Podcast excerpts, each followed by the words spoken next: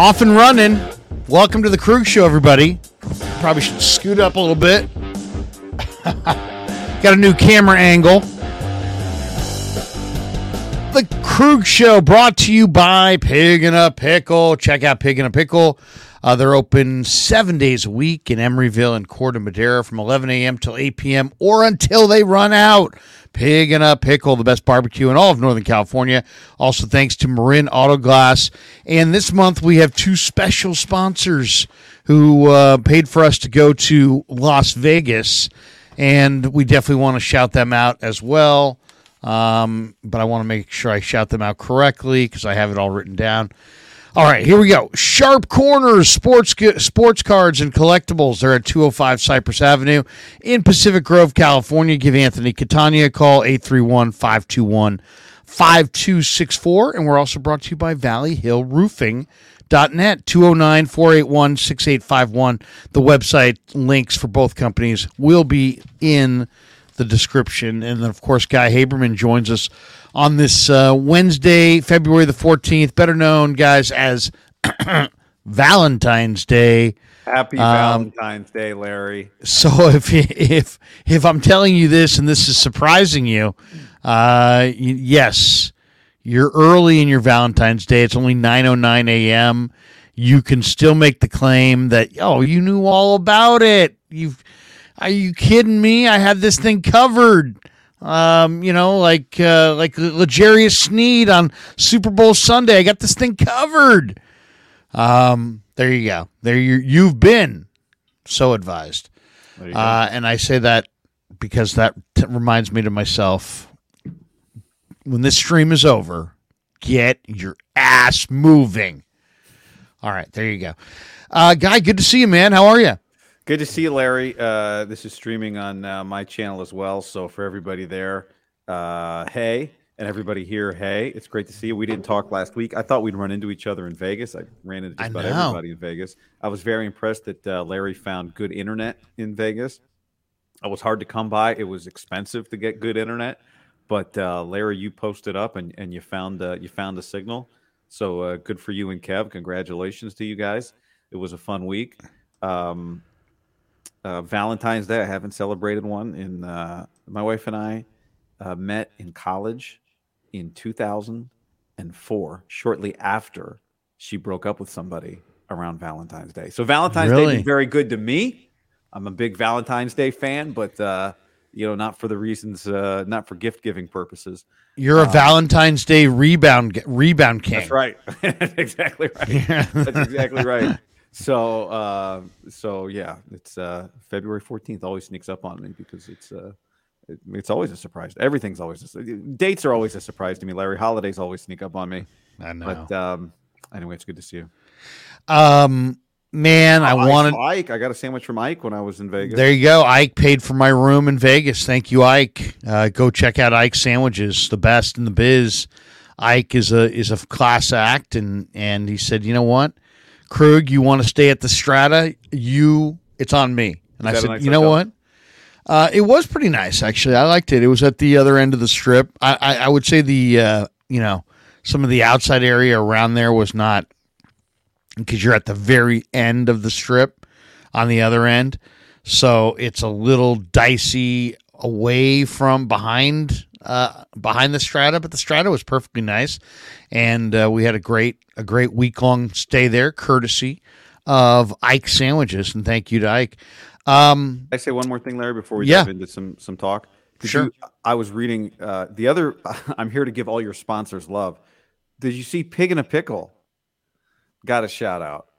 In, in Ethan Strauss's latest Substack article about Pat McAfee and Bill Simmons. Uh-huh. And he wrote he wrote about you. He said he said he watches you, your streams, and he it was a, I'm not going to do the whole analogy here, but he was making an analogy about uh, a positive analogy uh, about Pat McAfee and his sponsors and and Larry Krueger and Pig in a Pickle. So wow, I'll send you a, I'll send you a screenshot. But good for Pig yes. In a Pickle. Uh, Ethan uh, contacted me last week, and we're we're going to try to do something this week to. Uh, to stream together, and he said he's a fan of the show. I said I appreciate it, and yeah. Uh, he he said, I saw Steve Young, and uh, that was a great interview, and this and that. He's, I'm like, thank you very much. Um, and, of course, I, I, I think of Ethan as the guy who kind of brought Kevin, Kevin Durant to his Twitter knees. Uh, they went back and forth on Twitter a couple times, and it seemed like Durant always always uh, battling Ethan Sherwood Strauss. So is he just is he just uh, Ethan Strauss now? Has he gotten rid of the Sherwood? Uh, Ethan Strauss is what it says on, on his byline, but then Sherwood, I think, is in the logo. So look at that. Yeah. Well, thank you, Ethan. Um, all right, what did you think of the game? Why, uh, why do I bury the lead any more than we have to here? Um, obviously, it was a bitter defeat for the 49ers. There's lots of criticism of Shanahan and others uh, since.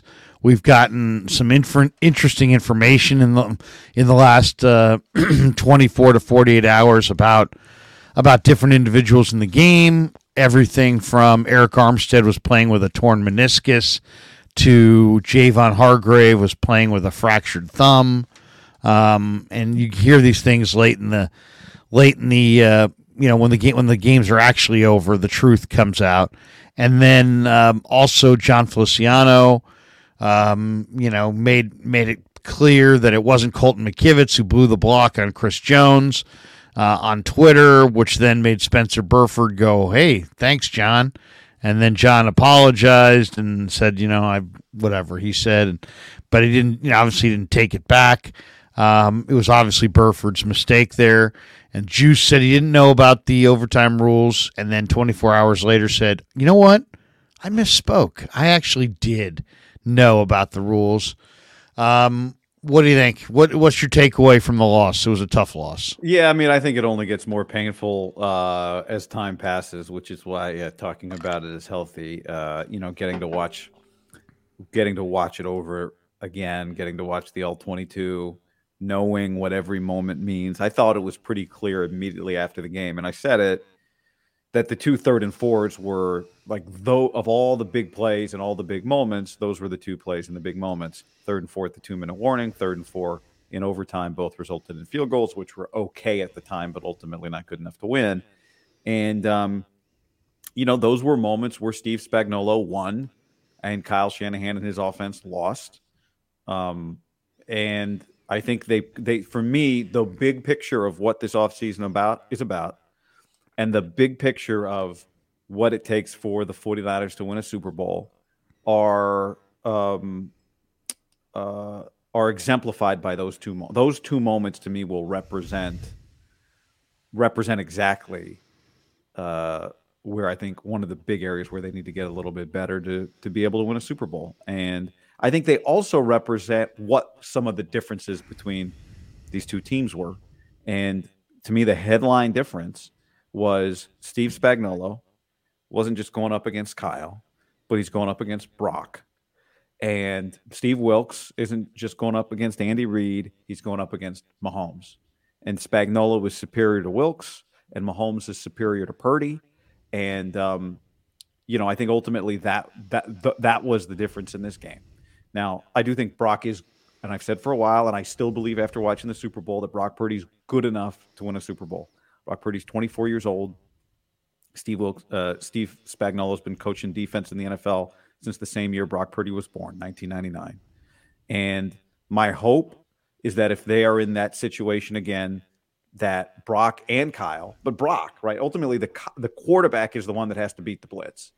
That Brock will be able to identify or more quickly throw the ball accurately in that spot because so many big games come down to those situations.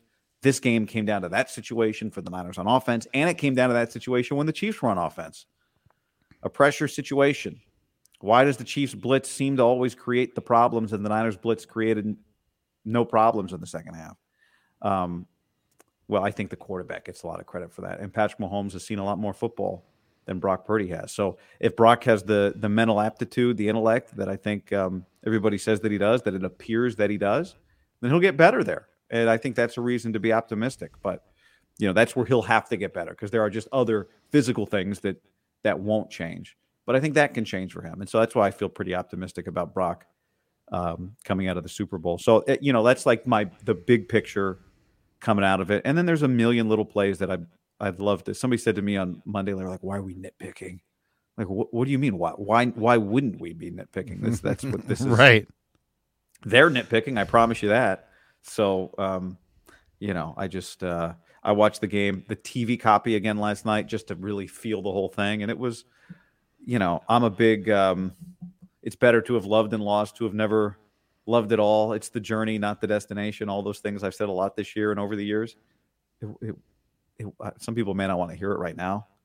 It was a great game. I thought it was an awesome game. I wished we'd gone to the sixth quarter of the game and kept that thing going. I didn't want it to end. I mean, I did want it to end on fourth and one for the Niners, but I, I also, I th- I loved the game, Larry. Like, not knowing the result of it, I really, really, I was just watching that game feeling like this is what we, this is the all of the stuff we do. To quote, to to borrow from Bill Parcells, this is why you lift all them weights. Like, all of the streaming, Larry, all of the driving, all of the interviewing, all of the DMing, all of the Instagramming, all the grinding in the trenches. It's so you can watch and be invested in a game like that. And it's just, honestly, this is going to sound crazy. This is the last thing I'll say before I stop this ramble. I get a, I get a little teary thinking about the Super Bowl. Not the 49ers Chiefs Super Bowl, but it's just the culmination of, like, everything that anyone playing the sport, watching the sport, talking about the sport, ever dreamed of being a part of as an eight-year-old. And um, when I interviewed uh, uh, uh, who was I talking to last week at Niners Availability? Uh, Brandon Allen. And I said, Brandon, what what does it feel like? He's been in two Super Bowls. This was his third. What right. does it feel like when the F sixteens fly overhead? Now, obviously, this is a dome. But he was like, yeah, I just, I got kind of teary and goosebumpy just thinking about it. Because it's just, I don't know, man. It's like what we've always, what everyone's always wanted to be a part of. So anyway, I, I did love the game. I did love it. No, I, I enjoyed it as well. It just, it was, you know, it's, you want to see the Niners climb to the top of the mountain. And it just, oh, it just seems so elusive. And then, you know, all the work and all the effort and all the, you know, the drafting and the staying healthy and mini camp and training camp and, you know, navigating through the season and all to get back to have an opportunity to do that again and then to fall short. It makes you wonder, you know, how many times can they keep climbing this hill? And then uh, the boulder roll, rolls back down, whoever the uh, the reference that is to. I forget uh The, the the character who did that, but um, I mean, it's just a frustrating thing. It's just a very frustrating thing. What did you think of Shanahan's decision to, uh, you know, in overtime that he's had to answer for, that so many people have criticized him for? He basically came out and said, you know what, we wanted to make sure that we didn't get the ball first or second, but third, which meant that you had to go first. Um, I I I, I really don't like that strategy. I would have, to me, the strategy in the N F L postseason overtime is clearly go second, go second. But um, what did you think? Well, I didn't like the explanation of going third. That right. that I did not like, um, especially when, you know, now maybe his logic is like, look at all the first quarters we play. We're always like, there's always two. Like, if you look at most, I don't know what the number would be if we looked at seventeen Niner games. My guess is of the seventeen games, thirteen or twelve times the third possession occurred as the first quarter was ending. Like, it felt like every Niner game, the third possession of the game would be happening as the first quarter is ending. Um, maybe that number's too high, that percentage, but I didn't like that logic. Now, in the moment, I thought it was a fine decision because of how many plays their defense had just been on the field for, as Mahomes drove down on the down the field on him and just ran out of time, or he might have scored a game-winning touchdown in the end of regulation. So that was my consideration. I thought that was his consideration. Um, but I think from a just from a straight logic standpoint, I, I don't see how you take moving forward. I, I don't think you can do it again. And just the logic of it, understanding that both teams get the ball, even if you score a touchdown, you know, you you, you got to take the football second. Um, Now, there, John and I had a discussion about, do you put a lot of pressure on Brock if Mahomes has taken the ball, scored a touchdown? and uh, then you get the ball and like on this drive you have to win? And and the answer is yeah, you do. I mean, there there is a little more freedom to taking the ball first, I think. But the way their defense had just played, you you know, Kansas City got in the field goal range like that. And do you want to keep a game going? Do you want to be in the third possession with Patrick Mahomes? I guess yeah, I, yeah. You kick the field goal to win the thing. But um, to me, the, the best argument for doing what he did was not the argument he made. I thought the best argument for doing what he did was give your defense a rest. And I and I was okay with that in the moment. So I have to be honest about what I felt in the moment. But right, you know, knowing that Kansas City was going to go for two now, all those things. You know, I do wonder, Larry, did Kansas City use their two-point play for the touchdown? Was that going to be their two-point play? And they were like, well, we don't need the two-point play, so let's run it here for the touchdown. It was a great play. Yeah. It was a walk-in touchdown. Well, and um, Mahomes is the best at that. You know, the best at open field decisions. I mean, they put him in this – if you watch Kansas City football this year, they put him in this spot a lot. Where and it may not have been at the in the fourth quarter to win, the, win or lose the game. Sometimes it was just a play that they wanted to convert a third down. Mahomes in space against one defender, and the defender's got to make a decision. Do you go for the quarterback and he throws the ball? Do you defend the the receiver and he runs the ball? That's he's playing off of your decision, and he'll do it either way and has done it either way. Um, and I think that you always got to play him to – to throw it, but then if you do, it's a relatively easy throw, and as if you can't get your hand on it and deflect it, and sure enough, it was. So um, frustrating. Now they're debating on on E S P N. Does Mahomes need a true number one receiver to complete the three-peat? You know, that's the other thing. It felt like this was a great opportunity to miss because this was not a vintage Kansas City team, um, and this was arguably the best Niner team. So of the Shanahan era. So you were thinking, okay, maybe this is not their year. It's the Niners' year. And I thought the Niner defense played incredible in the first half. I mean, the way they brought so much energy, Chase Young, Greenlaw, Warner, um, the Niner defense looked on point in the first half of that game. Yeah. They, the, the not scoring a touchdown early in the game really felt like in the moment, even at halftime at ten to three, it felt like, can you, are you going to play two more quarters where you get away with that? And the answer was no, you know, um, where you get away with not taking advantage of opportunities. You get an interception on the first possession of the second half, you're across midfield already, and you don't convert that. Uh, that's, that's really tough, you know? So I, they, they missed a ton of opportunities. Kansas City makes mistakes too, but I don't know if there's such, uh, you know, I. It turns out there's probably no such thing as, I mean, Kansas City was vulnerable, but like the best Kansas City team to beat. If they've got Mahomes, they're always just going to have an advantage, period. They got Andy and Mahomes, they're just going to have an advantage. And so you've got to overcome that. And it's possible. The Niners, it was possible for them to overcome it. That's why I'm optimistic that they can do it. But, um, I don't know if there ever is going to be a Kansas City team you should have beaten or you could have beaten. It may be that we look back and this was the one, but I just think they're going to be around. They're just going to be in the mix so much um, for the next three, four, five years, you know. Where do you see Brock Purdy improving his game? I think it's got to be what I said. I think it's got to be making – his whole thing is about being buttoned down. Making the right decisions at the right times.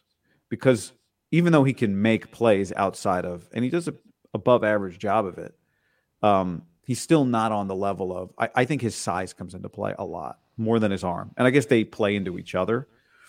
But um, we see it a lot where he gets into a little bit of trouble in the pocket. And if he gets bumped, I've said it ad nauseum for several months now, because just you watch every snap, you see it. Two or three times a game, there's a ball that's not deflected, but the throw is off just because he can't quite finish it because of his, I think because of his size. So I know he said maybe his arm can get a little bit stronger. I'm sure it can with a full off season.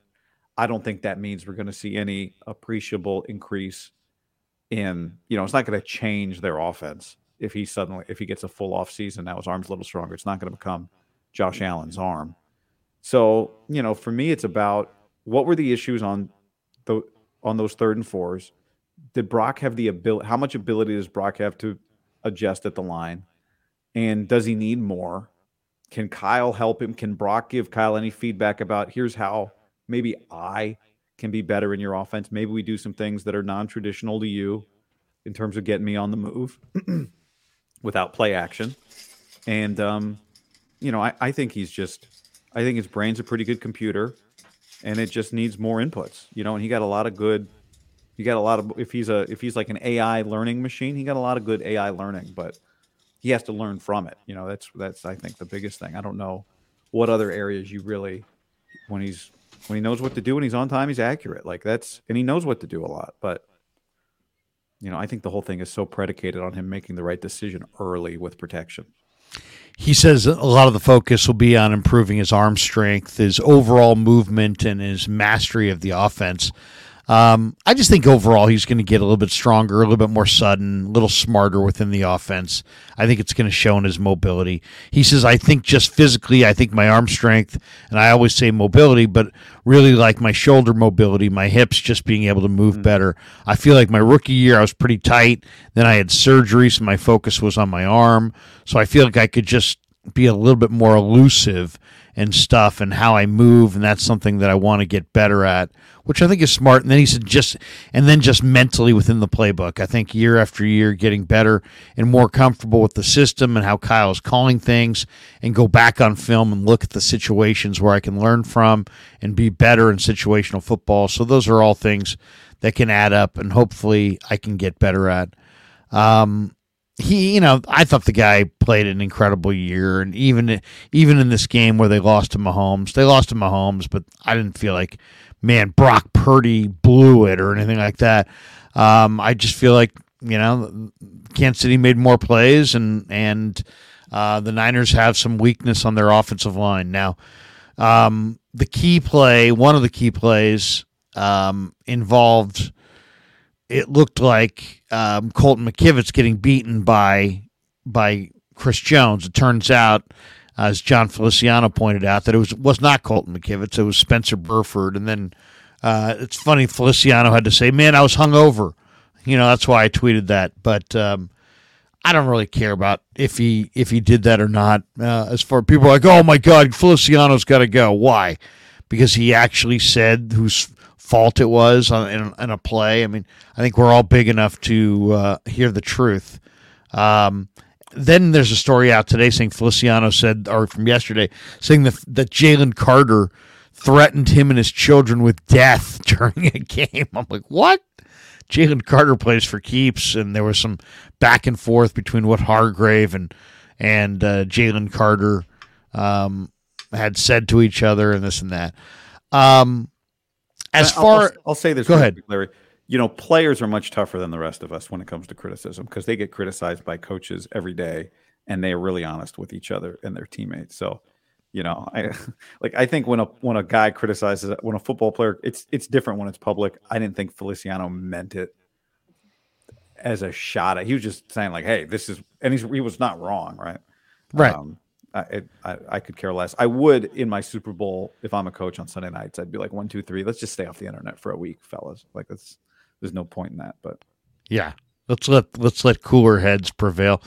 Um, Shanahan was asked whether or not Steve Wilks will be back. He said, "I expect all of our coaches to be back." Well, 49ers assistant head coach Anthony Lynn.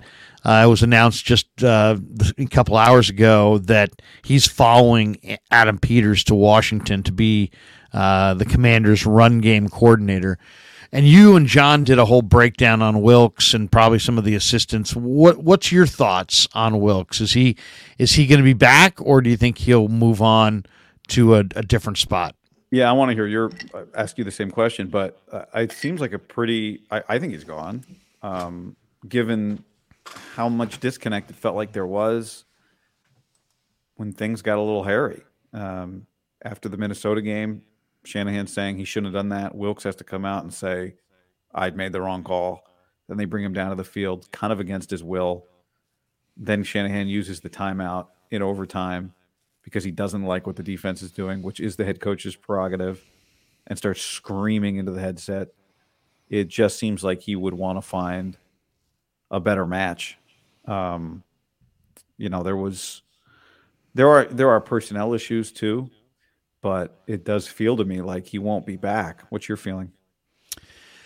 You know, it's funny. It's like um, there's been some some harsh words spoken, you know, and obviously he was in the booth and he was called out of the booth and he was on the sideline and, um, you know, he had the zero blitz against Minnesota that la- allowed Jordan Addison to score a easy touchdown, and Shanahan, you could say, threw him under the bus. Um, I don't know. He basically just admitted that that was not a good call. So there was times where Wilks seemingly had to kind of answer for things, and it's rare to hear coaches throw other coaches in any way negative stuff out there in the press.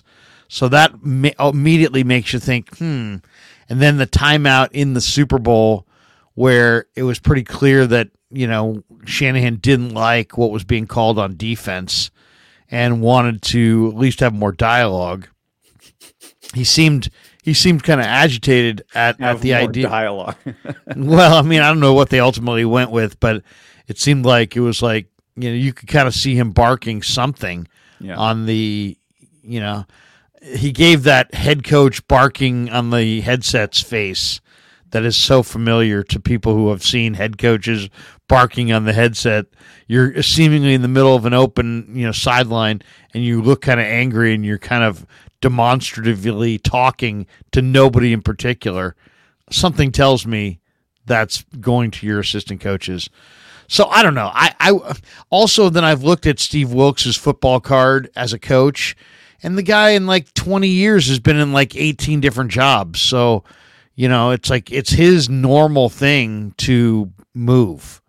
Um, so I don't know. Uh, yet they don't get any compensation unless he stays one more year. But I don't think that will be the overarching, you know, reason for do what whatever they're going to do here. Um, I don't know. I mean, I've put out the Belichick thing as defensive coordinator. Um, I know lots of people are like scoffing at that and laughing at that, but I really believe Bill probably would do it, and I believe the Niners would pay pay the money to have him do it. So I don't know. I I he's out there. They've got six young D Bs that all need to be developed correctly. He's the best developer of of defensive backfield talent there is. To me, it seems like a perfect marriage to, you know, now I don't know though, because maybe he doesn't want to play a wide nine. He probably doesn't want to play a wide nine. So I don't know. I'm not sure what's going to happen there, but if you said be a betting man, I would probably wager that Wilks moves on. Yeah, as would I. I I'm with you on the Belichick thing. I think it's really unique. It feels like a pipe dream. So I, I you know, to a degree, I understand why people react that way. But um, I also think it's it's a little unique the way, you know, remember the way the 49ers got Jimmy Garoppolo. Bill Belichick called the Niners out of the blue, and apparently out of the goodness of his heart, and said, do you want Jimmy? You get the first shot at him. And they took him. There was really no, I, I, have you seen, has there been, maybe I forgot it, a clear reason why he chose the 49ers to be well, I do, the quarterback to? I do know that, that, you know, I mean, probably being in the other conference had something to do with it. Okay. Setting Jimmy up with a good coach, maybe. Right? Trying to do right by Jimmy. But also trying to do right by Kyle. I think Kyle and uh, Belichick are, you know, at the at the very top of their fields. Belichick on the defensive side, Kyle on the offensive side. I'm I know that Kyle told me once that every single week of the season that he spends time watching Belichick film and Patriot film. That's how high of regard he holds him as a defensive master. That he. He's constantly watching Belichick and what he's doing defensively. So, I mean, I don't know. I mean, I, I you know, d- defensively, the Patriots were pretty damn good this year. They were like seventh in the N F L in total defense, I believe, and the Niners were eighth. So they were, even despite the Niners having, you know, Bosa and all these guys, the Patriots found a way to be a little bit better defensively. Um, I don't know. I, I don't know what the I don't know what I'll say this. People say, "Well, I can't picture Belichick being a defensive coordinator." I can't either, but I also can't see him, you know, chatting it up on T V. Doesn't seem like he, and I don't. I can't see him being a head coach this year. And the league had seven or eight openings. It wasn't like there was like two spots open. The people at the time when I said it were like, "He'll have his pick of any head coaching opening." Well, I don't know about I don't know if that was really the case. And at the core, if you said to me, what does Bill Belichick really want to do? I think he just wants to be a defensive czar, you know, uh, coordinator, defensive head coach. There's no cap to what you pay your coaches. You could pay them anything you want. So you don't have to disrespect him. People say, why would he take the second job? Well, what if the second job paid ten million dollars? You know what I mean? It might, you know, you, they can pay whatever they want to pay. Yeah, so I, mean, I, I guess there's three hurdles, right? Would Jed York pay what it cost? I think the answer to that is yes. Would Kyle Shanahan, would any part of Kyle's ego resist having Belichick be the one that, air quotes, put him over the top, right? You didn't win a Super Bowl till you hired Belichick as your D C. I think he'd rather just win a Super Bowl.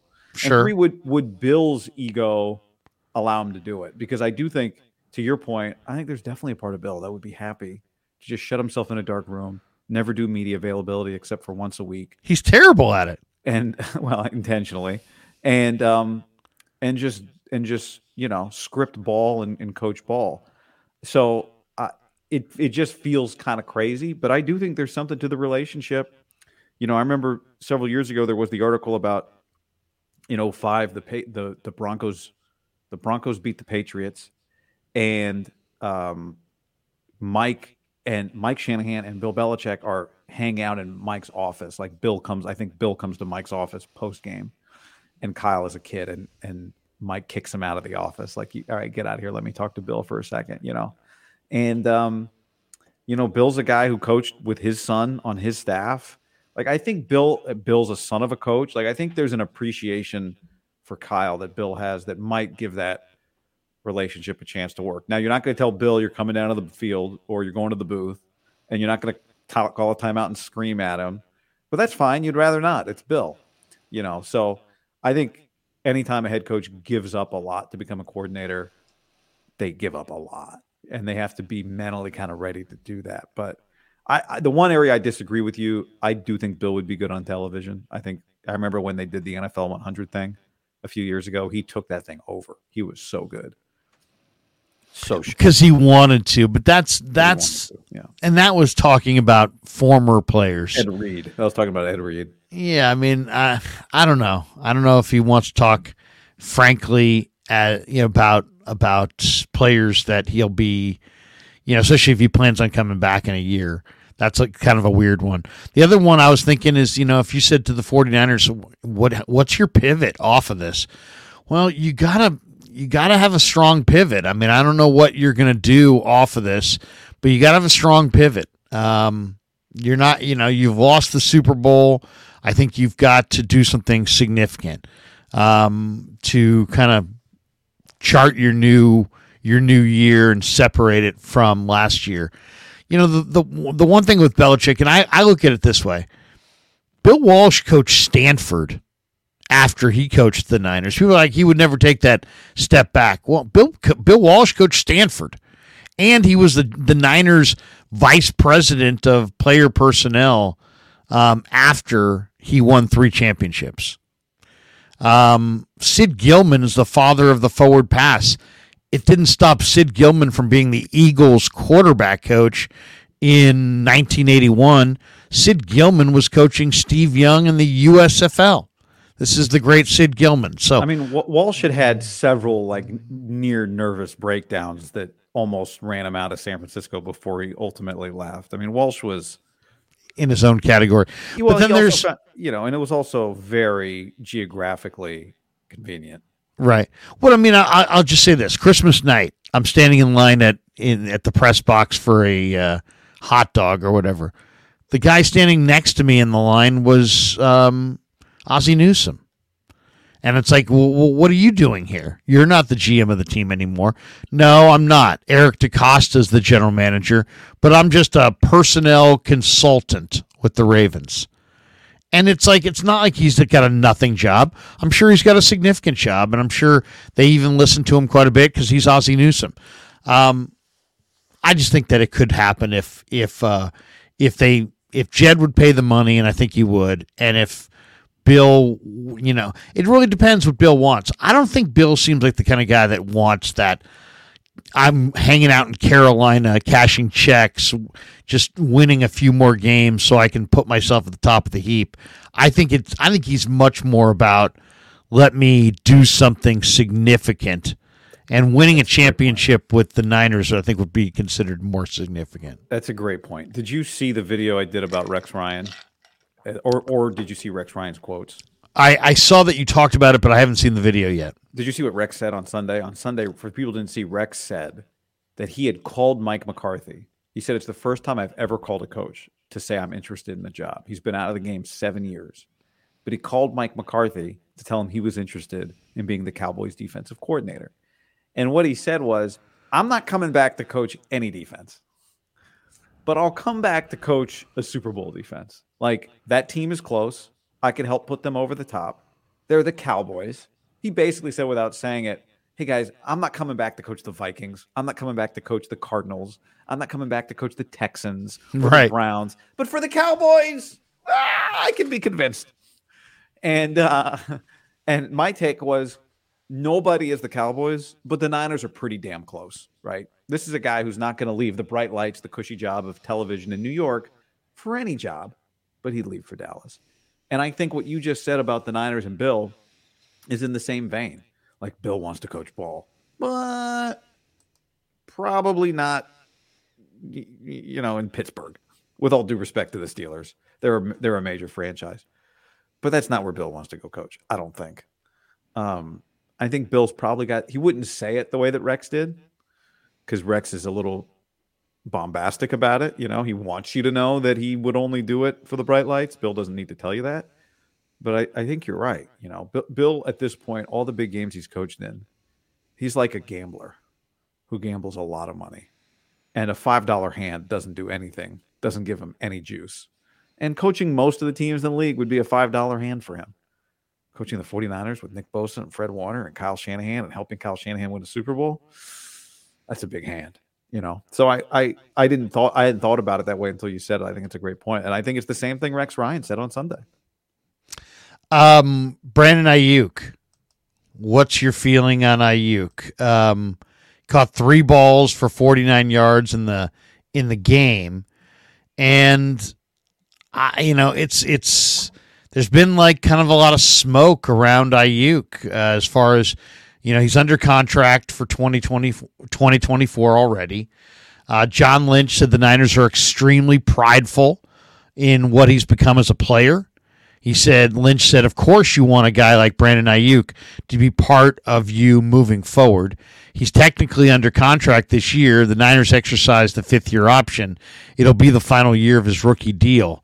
He was asked, um, you know, what he'd remember the most about the Niners roster this past season. He said, after a long pause, guys that came into work to be champions every single day. He got very emotional at his locker talking about his teammates.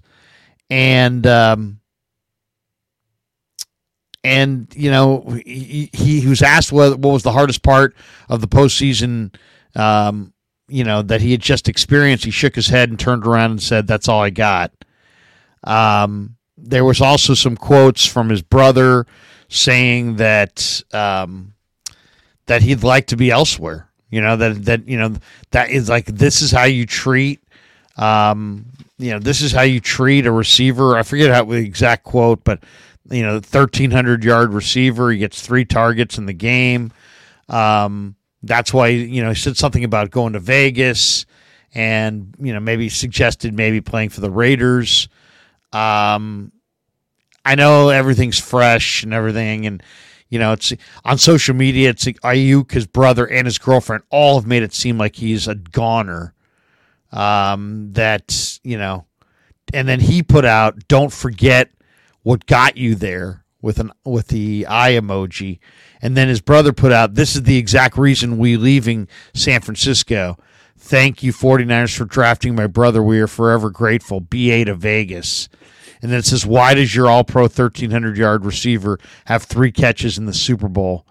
Um, I don't know. I mean, it's it's weird. Um, do, then there's the question of, do the 49ers want to have two wide receivers on a team that throws the ball has is thirty-second in the N F L in passing attempts. Do you want two wide receivers making over fifty million dollars of your cap? You know, and and so they, I don't know. I mean, what what do you think? What's Ayuk's future? There's also a story out today. Um, Nathaniel Marrero is is speculating that Ayuk could be headed to the Commanders. He said this is Brandon Ayuk is a name to keep an eye on this offseason. Um, he's entering the final year of his rookie contract. His cap hit will jump to fourteen million dollars. He was at, Ayuk was asked if he wants to return. He said if that's the right move, and you know, then he basically grew his statement to say, well, you know, if we can win a championship. Uh, now the Commanders have Adam Peters. Ayuk's only twenty-five. The Commanders do have uh, the they've got the most cap space in the N F L with over eighty million. They also have six picks in the top one oh two. They could put a very nice trade offer involving draft picks in front of the 49ers. What do you think? What's your guess? Is Ayuk going to be here, or are they going to trade him? I think he's back. But also remember last year, it was very, remember before the draft, he, he, he had like the last fifth-year option picked up, which if you had said at the beginning of the offseason, rank the most obvious fifth-year option guys, Ayuk would have been on tier one, like the most obvious fifth-year option guys. And remember, he tweeted like that Friday morning of the draft that his phone rang. He's like, oh, my heart jumped. He thought he was getting traded. He thought he was out. And it was weird. Like, why aren't they picking up his fifth year option? What is going on? So you have to believe that they thought about it last year. Um, and I do think you have to be open to the possibility that one of these guys, that somebody's gone, right? That's just generally how things eventually have to happen. Once upon a time, DeForest Buckner was gone. And Kyle Shanahan said yesterday, oh, we could have kept him, but it just would have meant, you know, other people not being here, potentially Ayuk actually being one of them. Um, but I don't put a lot of stock in what's happened the last few days. Now, I think it's it, it's definitely possible that they trade him because they need help, right? They need how how are you if you're drafting thirty-one? How are you going to get the help you need on the interior line? You're going to have to replace one of these receivers eventually. It doesn't look like Danny Gray or Ronnie Bell are trending into that direction. Now, maybe it's too early to tell on Ronnie, but I don't know what you think. I don't think it's trending in the direction that it doesn't feel like they, you know, they, they went from Kendrick Bourne to Juwan Jennings. It doesn't feel like they got the next guy in line on this roster. I don't think that's my read on those two guys after two years of Danny Gray and one year Ronnie Bell. Maybe that's incorrect. Maybe there's not enough data. Um, what would I, you even, what would you want in return for Ayuk? I mean, he's one of the best receivers in the, in the game. I mean, you're if let's just say it was the Commanders. You're not getting their their first round pick, right? That's the second pick in the draft. Okay, right. So they that, but they do have pick thirty-six, pick forty. So they have two picks in the top forty. They also have the third pick of the third round, sixty-seven, and then they pick at the last pick of the third round, one hundred. I mean, in some ways, I might want all four of those picks. I mean, yeah. I, if I'm not getting a first-round pick, I'm going to trade you Brandon Ayuk at age twenty-five, and you're going to have one of the N F L's best wide receivers at age twenty-five. It's There's hard. no way I'm making that trade unless I'm getting both those twos and at least one of those threes, right? Yeah, yeah. I mean, because you, to me, if you're going to do that deal, you're doing it because you want to replace him with a blue chipper at another position. And so when you need to get back into the into the middle of the first round. So you need enough ammo to get back into the middle of the first round and still have another pick left over for yourself, right? I like, mean, he's one of the better receivers in football. This guy's had back-to-back seasons with at least seventy-five catches, one thousand yards, and seven touchdowns. And he's such, and he's your guy. And I do think so much of what Brock does, the Niners don't have a deep threat receiver, right? Deebo, you and I have been talking about this since training camp. None of their guys really separate over the top. So when you throw it to Deebo and McDuffie, down the middle of the down the seam into the end zone, like he just he doesn't win that route ever. Um, but I I, I do think Brock could throw it if he had that type of guy. So maybe ultimately that's the type of receiver you you, you want. Um, but I think if you want like a bl- another blue chip offensive lineman, not only to help this team but to help set up what comes after Trent Williams, then you need to be in the middle of the first round. And to do that, you're going to need you're going to need at least I think you need three picks. If they're going to be, if none of them are a first rounder, and then you use your first and a second to move up, or your first and a second and a third to move up, and you still have the second because you also lack depth. Um, right? The fact that Drake Jackson hasn't hit really hurts this team right now.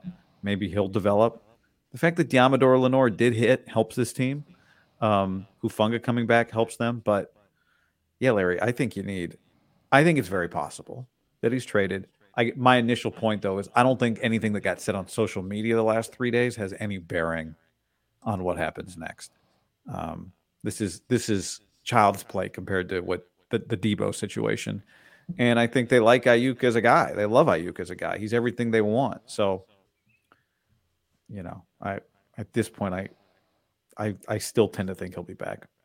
You know, it's a weird one, though, because they did, you know, Ju- Juwan Jennings is, you know, I thought almost for sure slated to leave, right? You know, just because you have Deebo, you want Ayuk, you're not going to pay Ayuk, Deebo, and Jennings, most likely.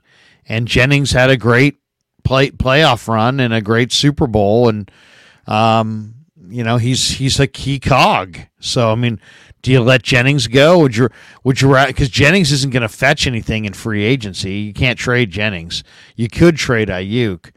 Um, and then and then you're saying and then Jennings costs a fraction of what Ayuk costs. That's where you sign. Right. I mean, and you got, you know, here's the other thing for me in this draft, just looking, just peeking ahead to the draft. I really, really like uh, St- Stephen Rice from uh, S C, Jerry's kid, who's six foot four, uh, runs pretty well, but has great route running, hands, um, catch it in a crowd. I mean, I really think he's going to be a very good N F L receiver. I don't not, know if he's going to be... Um, not Stephen. His name's not Stephen. It's not? No. Stephen? I don't think so. No, why am I blank all the Brandon. Brandon. Brandon. Brandon Rice. Brandon. Yeah, Brandon Rice. That's right. Yeah, Brandon, Brandon, Brandon Rice. I really like Brent, Brendan Rice. Brendan Rice. Um, he was at the Super Bowl on behalf of uh, Breathe Right. He, the guy, he's he's he's six foot four. He plays the game with tremendous urgency. You can see he's got great hands. He, return, he does he's a, a good returner. He's a good kickoff returner. Yeah, I mean, he's not a burner. I don't know what he's going to run, but my eyes tell me he's going to run like, you know, maybe four four nine, maybe five five one, five one. Well, you know, four five one, four five two, something like that. He's somewhere in the high four fours, low four fives. He blocks. Yeah, and he, and he's big, and he and he, he plays with urgency. I'd like to have him.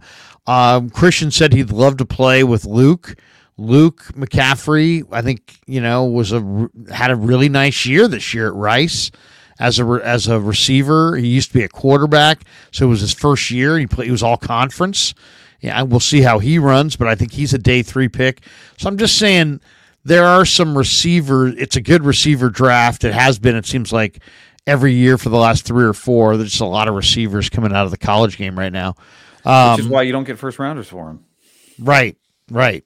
So which that that's that's where, you know, if the Raiders were offering the thirteenth pick and you could turn around and get, you know, to me, the 49ers, you know, if you say, well, what what's the Niners plan in the draft? I would say in an ideal world, they either wind up with Taliese Fuaga, the big offensive tackle from Oregon State, or J C. Latham, the big offensive tackle from Alabama, who who's basically a right tackle. He's six six, three thirty-five. He's a, he's just a total monster. It's a good year for tackle. Tyler Guyton, maybe from Oklahoma, Amarius Mims from Georgia, a couple other guys. But I think if in an ideal world, they would get up into the mid-first round and get one of those plug-and-play right tackles. Latham and Fuaga, I think, fit the bill. Fuaga, six six, three twenty-five, nasty run blocker, really, really tough. And then Latham, six six, three thirty-five, and just looks kind of lean at that size. I mean, he's just a total blue chipper. Um, and he's a right tackle guy, so you could plug him in immediately day one. He's your starter at right tackle, maybe for the next decade. Both those guys are, I think, what they want. Um, the Raiders do pick thirteenth, so if you could somehow get that thirteenth pick, you could probably have your pick of those two guys. Um, but I, you know, I think I'd want more. I think I'd want more than that. I, I want Michael Mayer, or I want a third round pick, or something like that. I want something more than just the thirteenth pick. If I'm uh, if I'm sending Ayuk to the Raiders. Okay, I got a question for you, unrelated to Ayuk. Can we? Can I ask you? Can we go to yeah. something else? Yeah. Did you watch J T O'Sullivan's breakdown of the game? I haven't yet. Is it really good? It's a lot of him pointing out areas where he didn't think Deebo gave great effort. I don't think Deebo was anywhere close to one hundred percent. I think his shoulder was bad. I think he had a couple different injuries late in the year. But on what? That one low pass that he that he, that he didn't yeah, really low make pass, him. He thought he was jogging. He thought he gave up on a couple of routes. Um, it was it was a lot. It turned into a lot of Deebo. A lot of Brock footwork and a lot of Deebo. I mean, I'll say this. I mean, J T's smart, and he's probably right. And I, without without seeing it, I would say if he's pointing out that Deebo didn't compete in a couple of areas, he's probably right. I wouldn't give Deebo the total pass, but uh, at the same time, I do. I, th- I will acknowledge that there's no doubt he wasn't one hundred percent. When did Deebo go down with that, grabbing his hamstring? That was after Drake Greenlaw, right? Yeah, yeah. So he played through that, but then he also had a shoulder fracture early in the year. He had another shoulder injury that caused him a lot of pain that caused him to leave the Green Bay game. May, I may he may have been playing with a torn rotator cuff.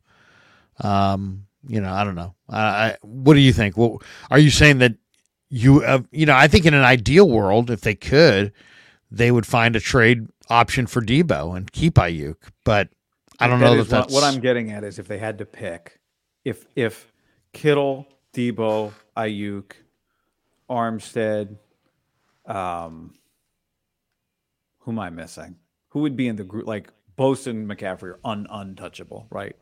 But in like the group of really good key players that are also expensive, if I said somebody is gone this offseason, who would you who would you either say it should be or guess that it will be? Would it be Ayuk, just given his value on the open market? Like it's yeah. not going to be Warner, it's not going to be Bosa, it's not going to be McCaffrey, right? Yeah, no, those guys aren't going anywhere. Um, I could on the untouchable list? I think so. Okay, I think so. Juice. I mean, you know, I thought Jack Coletto was um, an idea of draft Coletto, develop him this year, and move off of Juice, but then they had had to move off of Coletto because of a roster thing, yeah, and he wasn't going to be. I, I watched him in college. Good player, Swiss Army knife.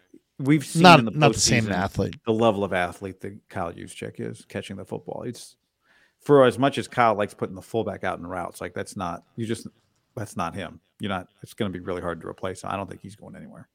Yeah, but he makes an awful lot of money, and he, and he's kind of a luxury item. Um, But I don't know if he is a luxury item, Larry. The way they use him so much in so many different ways. You know, just look at the the sheer number of care. You're right, though. I mean, he's a jack of all trades. I mean, I don't even know how you'd replace him because there really aren't that many guys who do the things that he does on a football field. You'd almost have to develop some guy, maybe some tight end that you think is too short. Um, You know, it, it would almost have to be somebody because I mean, look at the, what are you gonna you're gonna develop a halfback into doing what he does? I don't know. Ooh, uh, like, there aren't like a lot of fullbacks. thirty-five-year-old McCaffrey becomes a fullback. Or yeah, I mean, I was thinking of like you know um, signing uh, like a like a tight end like Noah Fant, you know, from Seattle. Yeah, Noah Fant is an Iowa tight end. He's a little on the sh- on the short side, but he's a He does a lot of a lot of things pretty well. He's a pretty good, underrated athlete. You might be able to sign a guy like that who's been kind of ordinary at tight end for a reasonable figure and then play him at fullback. I'm going to say I'm going to say it's not Juice out of that list, but you're saying it could be Juice. You think it could be Juice out of that? I think list. It could be Juice. I think it could be Juice. Um, let me ask you this. The Niners have eighteen free agents, eighteen unrestricted free agents. And one of the things that I think has been so great about the 49ers the last couple of years is how they play their hand of cards in free agency. Now, people would say, well, what are you talking about? They lost Charles Omenihu and Samson Ebukam and, and um, you know, Azeez Al-Shaair this year and Mosley and Ward. And, you know, th- there's just been this exodus. Yeah, but I like the the game plan of let most of your rank and file free agents walk, sign one great player that you think's a true difference maker in the free agent market, take all those extra compensatory picks that you get for losing a bunch of free agents, and keep drafting, you know, day three guys and, and signing guys after the draft, and uh, instead of picking through veterans in the free agent market and having all these different cultures from different clubs in your locker room, um, as far as how things are done. And, you know, instead of having a bunch of guys who are like, you know, in Tampa, we did it this way. In Tennessee, we did it this way. Let all those guys walk. Don't sign a bunch of free agents, and then just go in the draft and after the draft and and uh, add fifteen, twenty guys to your team that way. You, you're always going to have a young developmental roster, but you're also, I think, going to probably be healthier and cheaper. Um, that being said, I'll give you the eighteen names. Give me one or two guys that you say, I want them back. Okay. Um These are just unrestricted. So restricted-wise, there's Juwan Jennings and Ben Barch. And I could see both those guys being back. But I could also see uh, Jennings moving on if um, if they, you know, if there's some team came calling for Jennings, I could see them trading Jennings. But then there's also Randy Gregory, no. Chase Young, no, Sam Darnold. Yeah, but you think no. he's you think I he's back? Think, I don't think they'll be able to afford him. Yeah, I don't either. I would say no to Gregory, no to Chase Young, no to Darnold. Javon Kinlaw. Yeah, actually. I could see him back as well because he loves Armstead, and Armstead's going to be back. I don't think it'll Ta- be expensive. Tayshaun Gibson. Actually, yes. Really? If he's your third safety. If it's, can Jair Brown and Talanoa Hufanga play together next year? You know, this is the one, too. I was thinking... If you said to me, give me one free agent that you could see the night, if they could, if they could get Belichick to come and to be the be, be the D C, Kyle Duggar is a free agent, and he. Oh, okay.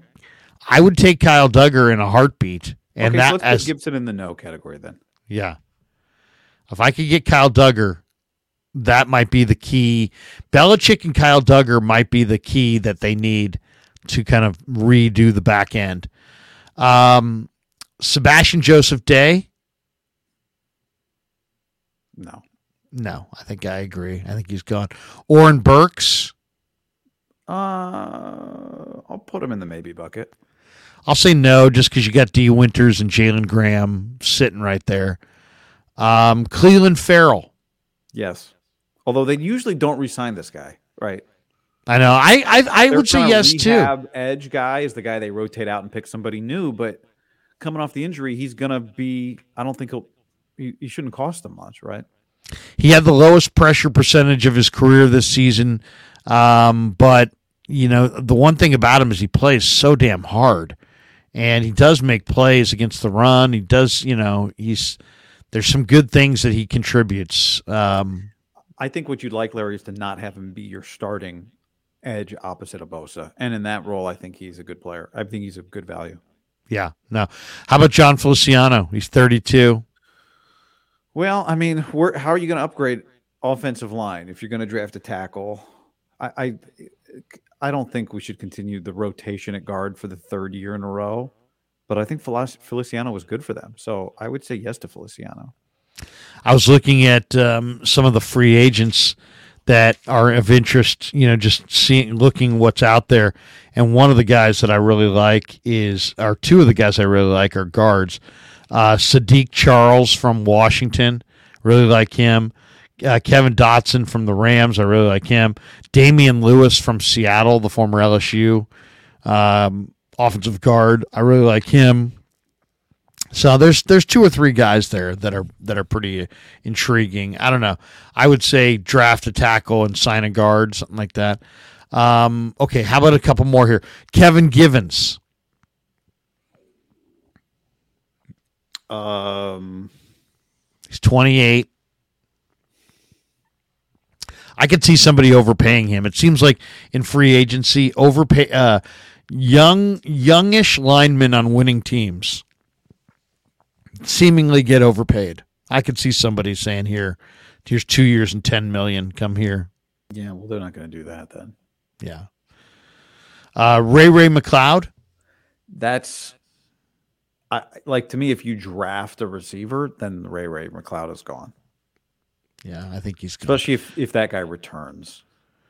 Demetrius Flanagan fouls. Um. Well, I mean, you probably are you keeping him and Burks? I said you said no to Burks, so does yeah does uh, Foles fouls come back? I'd say Fowles comes back and Burks leaves. Yeah. That that'd be my guess. Ross Dwelly. Um, you got Cam Latu and Braden yeah, Willis I, still there. I, I don't I Latu before he got hurt. Latu did not look like he was on his way to contributing, so no. I would not make that a consideration. Willis is another, you know, they've done a good job with seventh rounders. I know he had the hold in the Super Bowl in a critical spot. I talked to him last week in Vegas. He's a sharp guy. Um, he actually told me, he's like, yeah, you know, there were a lot of similarities in the Oklahoma and the Iowa run games, which shock, I don't, I've never heard anyone get into that discussion, but I don't think, you know, you, you, at some point you need the tight end that's going to replace Kittle. They don't have that yet. Um, It's not Dwelly. So I don't know. I, I, I would say probably he keeps coming back though, but I would he, say he knows, I mean, he knows the system. Um, I'm not sure if, you know, if they moved off of Juice, maybe they keep Dwelly as like a backup tight end who can play some fullback. Um, but other than that, I think Dwelly's probably gone. Uh, how about Brandon Allen? He's thirty-one. He's making one point two million dollars. Yeah, I mean, for a third quarterback, that's a lot of money. Now, is Darnold, if Darnold's gone, do you elevate Brandon Allen to your number two quarterback? Do you get somebody else? Do you draft a quarterback in the fifth round and make him your third quarterback and elevate Brandon Allen? I could see Brandon Allen being back. I mean, I also could see there being like ten places for Brandon Allen, right? He's played, who's he played for? He's played for Sean McVay, he's played for Zach Taylor, and he's played for Kyle Shanahan. So a third of the league could plug and play Brandon Allen as one of the quarterbacks in their Q B room. He's a high-level guy. Um, but I could see him being back just because I think Darnold's going to be too expensive to keep around. So, you know, what do you do? You got to save money somewhere. If do you, you want that much turnover in your quarterback room? I, I think point too. I think Allen stays and Darnold leaves. Yeah. That'd be my guess. But does Allen stay as the number two? I, I think, well, it depends. If you... Um, You know, I was saying, you know, maybe look at somebody like Zach Wilson or somebody like that who's who, you know, I know Shanahan liked coming out, um, who de- is desperate now to go somewhere and, and you know, be cleansed. Um, I don't know if you want to be the one cleansing Zach Wilson. I know. Well, I just, that, that's I'm true. Serious, though. I don't know if you want that. Like, there's also Davis Mills. You could, have, you, you know, you want Justin Fields. I mean, there's I, other there's other you young know, quarterbacks who have think- busted. I think Mills, I could see Kyle liking Mills. He's accurate. And he's he's big and strong, too. He's fast. Yeah, Davis Mills. Davis Mills, Mills would be a nice little project. Yeah, I'd take Davis Mills. And in that case, I want Brandon Allen as my number three. But if I get Sam Hartman, you know, out of Notre Dame in the fifth round or something like that, maybe I want Brandon Allen as my number two and Sam Hartman as my number three. I could see him drafting. I don't think it's out of the realm that he drafts a quarterback.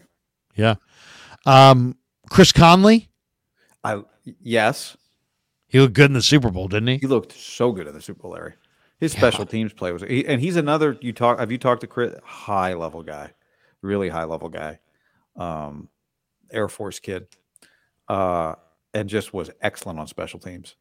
Big and fast. Uh, what an athlete he is. And ready, like ready yeah. to play.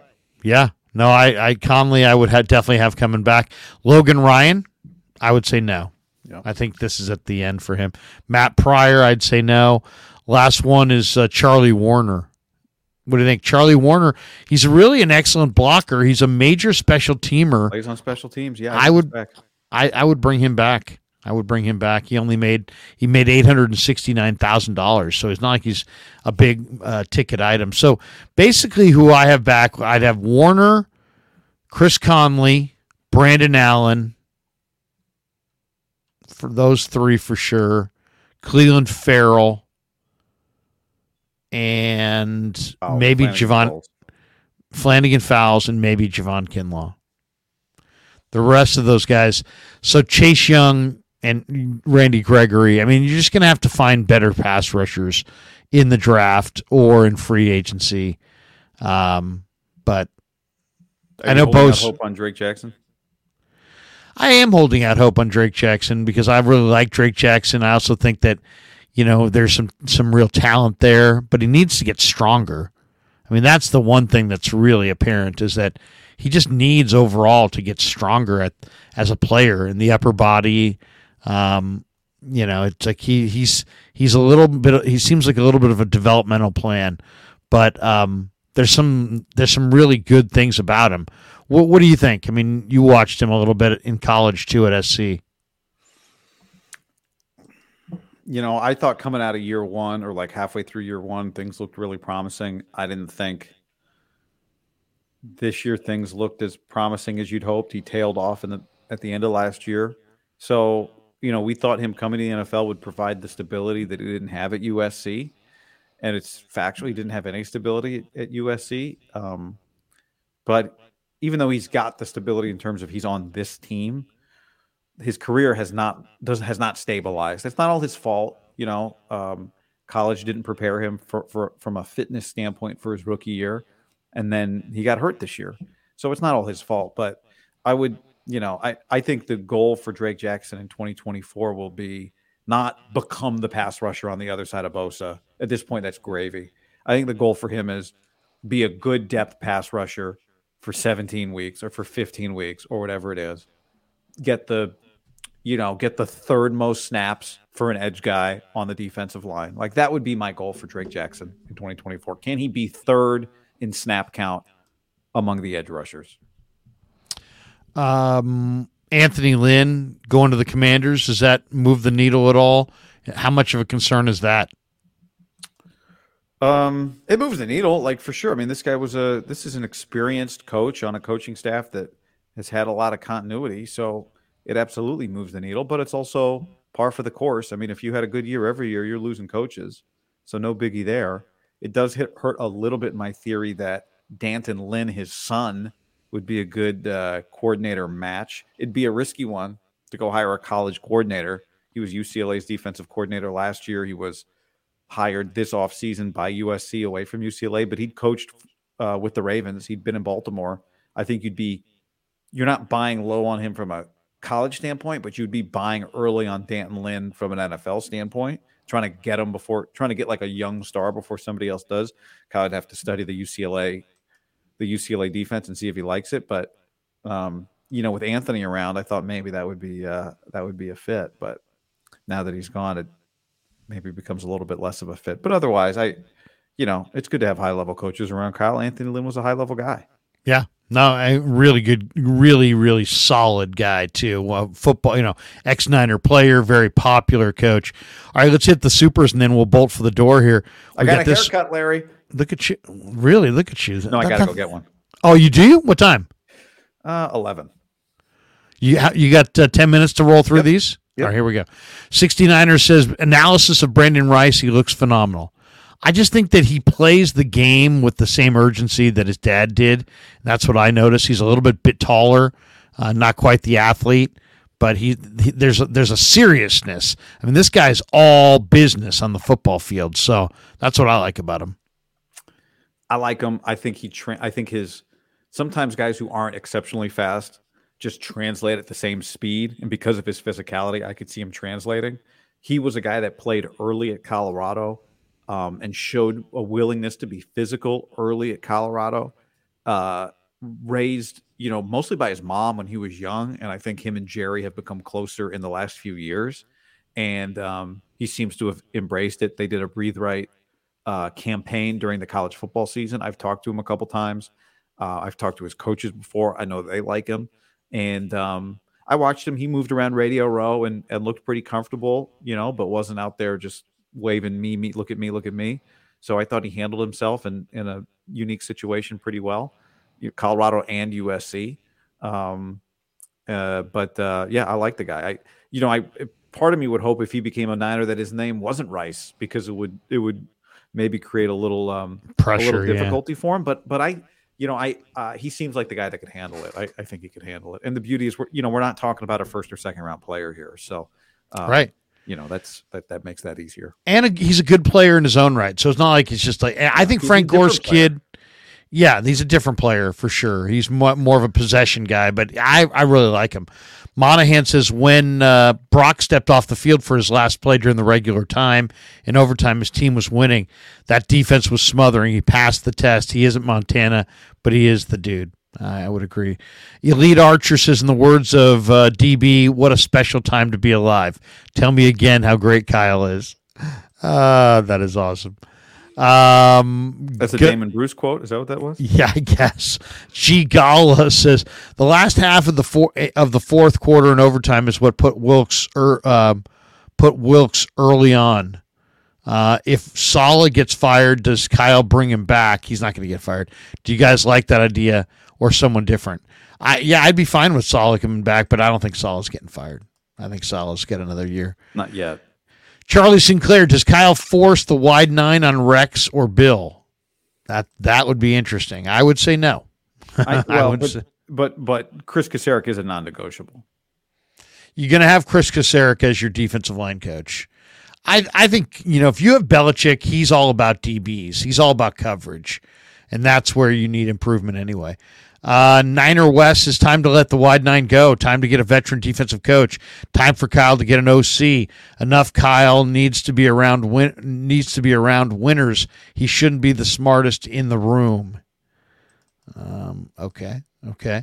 Matthew Rowley, is there any truth to the rumor that Shanahan was heavily involved in the defensive game plan for the Super Bowl much more than normal? Wilks better be gone. I don't know. I don't know about that. Did you hear anything? I haven't heard that, but but uh, you know, there was a point in time where it seemed like Kyle was a little more involved than he normally would be, right? After they did the after their losing streak. But uh, I don't I don't know about last last week or the week before, but he was definitely involved. I mean, the way he acted at the end of the game, you know, he got involved then. Yeah. He um, had an opinion on what should work against Kansas City's offense. No doubt. Black and White Sports two says, call Pete Carroll, hire him as a defensive coordinator and assistant head coach. You get the Seattle three D uh, back in that back, back in that Saleh ran. You get Super Bowl big game experience. He gets to whip Seattle twice.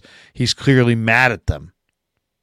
I don't know. I didn't take that so away. Pete, you know, I, I love Pete. I'm a big, I'm pro Pete Carroll. I'm a Pete Carroll fan. He was, you know, never really the, he was not the defensive play caller. I think of the three guys we talk about that are big names, Vrabel, Belichick, and Pete, Pete's the least likely to be interested in being somebody else's assistant. As I right. think most people would assume Bill would be the least likely. But I think um, knowing people around Pete, I had on the show last week, Doctor Michael Gervais, who was Pete's high-performance psychologist when they won the Super Bowl and was around Pete Carroll for a long time. Reading, watching, I watched Pete. Go watch Pete's press conference at the end. This, you know, when when they announced he was leaving, he really loves being in charge of the organization, not just for the ego and the power, but I think he feels like that's where he can most impact people and a team is by being the leader, setting the culture, that sort of stuff, and um. You know, that might be Vrabel's thing, too. Vrabel's only a D C for one year. But uh, I think Pete would be the least likely guy to say, I'll just go be a D C. I think he prefers to be the guy work talking to the offense, talking to the defense, talking to everybody, making sure that they're thinking about how we're going to motivate. I think that's what Pete's preference is. Isn't Pete already agreed to kind of stay in Seattle? Well, uh, that's what they said when when they put out the announcement. But if you watch his press conference, it's really clear that that was just lip service. And oh, okay. It's like, well, yeah, we'll give you a paycheck if you don't find something else just to make it sound good. But I didn't get the you don't get the impression watching that that Pete that that's what Pete wants to do is mm. to just hang around Seattle and be available if John Schneider needs him. I hear you. sixty-niners, would you trade Ayuk to New York for Saquon Barkley? No, no. No, I would not. Uh, the Real Goat says, can these Weiner fans hold the brakes on fire Kyle? Be grateful what you have before it's gone. I kind of agree with that. Chuck says he's become a YouTube member. Thank you, Chuck. Charlie Sinclair, would you trade for Joey Bosa? What no. do you think, Guy? It's very expensive. Nope. Chuck says, Larry, you're the best forty-niner content creator in the business. You have a gift for breaking down the game. Thank you for people who blame Shanahan. Is it his fault C M C and Ray Ray fumbled? Uh, no, it's not. A B C. It was like the four, McCaffrey was breathing pretty heavy, but he always is. That's the it yeah. was early in the game. A uh, A B C Patriots signed Dom DeSandro. If the Niners face the Chiefs again, he might get Kelsey or Mahomes kicked out. Well, there you go. I like that. And uh, Dashim South Jers. Uh, what is needed? What is needed is improved O-line players and a defense situational blitzing during second and third and longs. Yeah, well, they definitely need. To me, if you look at the Niners, there's no doubt. It's O-line, right tackle. Got to have somebody. You got to have maybe one or two more, you know, young O-linemen in the pipeline. And then defensive line. It's a lot of defensive line. I think it's a little bit of a coordination on the defensive backfield side, which is why I think Belichick makes sense. But uh, that's what I'm looking at. Guy, what do you got to do it here? You also need a linebacker, Drake Greenlaw. Yeah. Yeah, because he's not going to play. That real, you know, that really, like all the stuff, losing the game you can get over. But next year when the season starts and Drake Greenlaw's not there, that really hurts. No doubt. And who knows what he'll, if he'll ever come back at, you know, full strength. Outside of a haircut, what else do you have cooking the rest of the day? Uh, great question, Larry. I've got, I got to organize my life a little bit. The week in Vegas, uh, I got a little behind on that. I got some things to do around here. But, uh, And then uh, right now I'm just, you know, we've got a little momentum coming off the football season. So I'm I'm going to, looks like you're doing the same. We haven't really had a chance to talk, but just kind of stream tomorrow morning and, and just, you know, kind of keep that going. So that's what's going on right now. Yeah, seriously, you guys put out great content, man, and I look forward to watching it throughout the offseason. And and thanks for jumping in. Thanks to our sponsors for being our sponsors. Thanks to all you guys for being involved. Um, and thanks for all the super chats and all the kind words and all that. Have a great day, everybody. Peace. Light up. Yeah, never met a man I've been scared of. Careful, you won't get exactly what you asked for.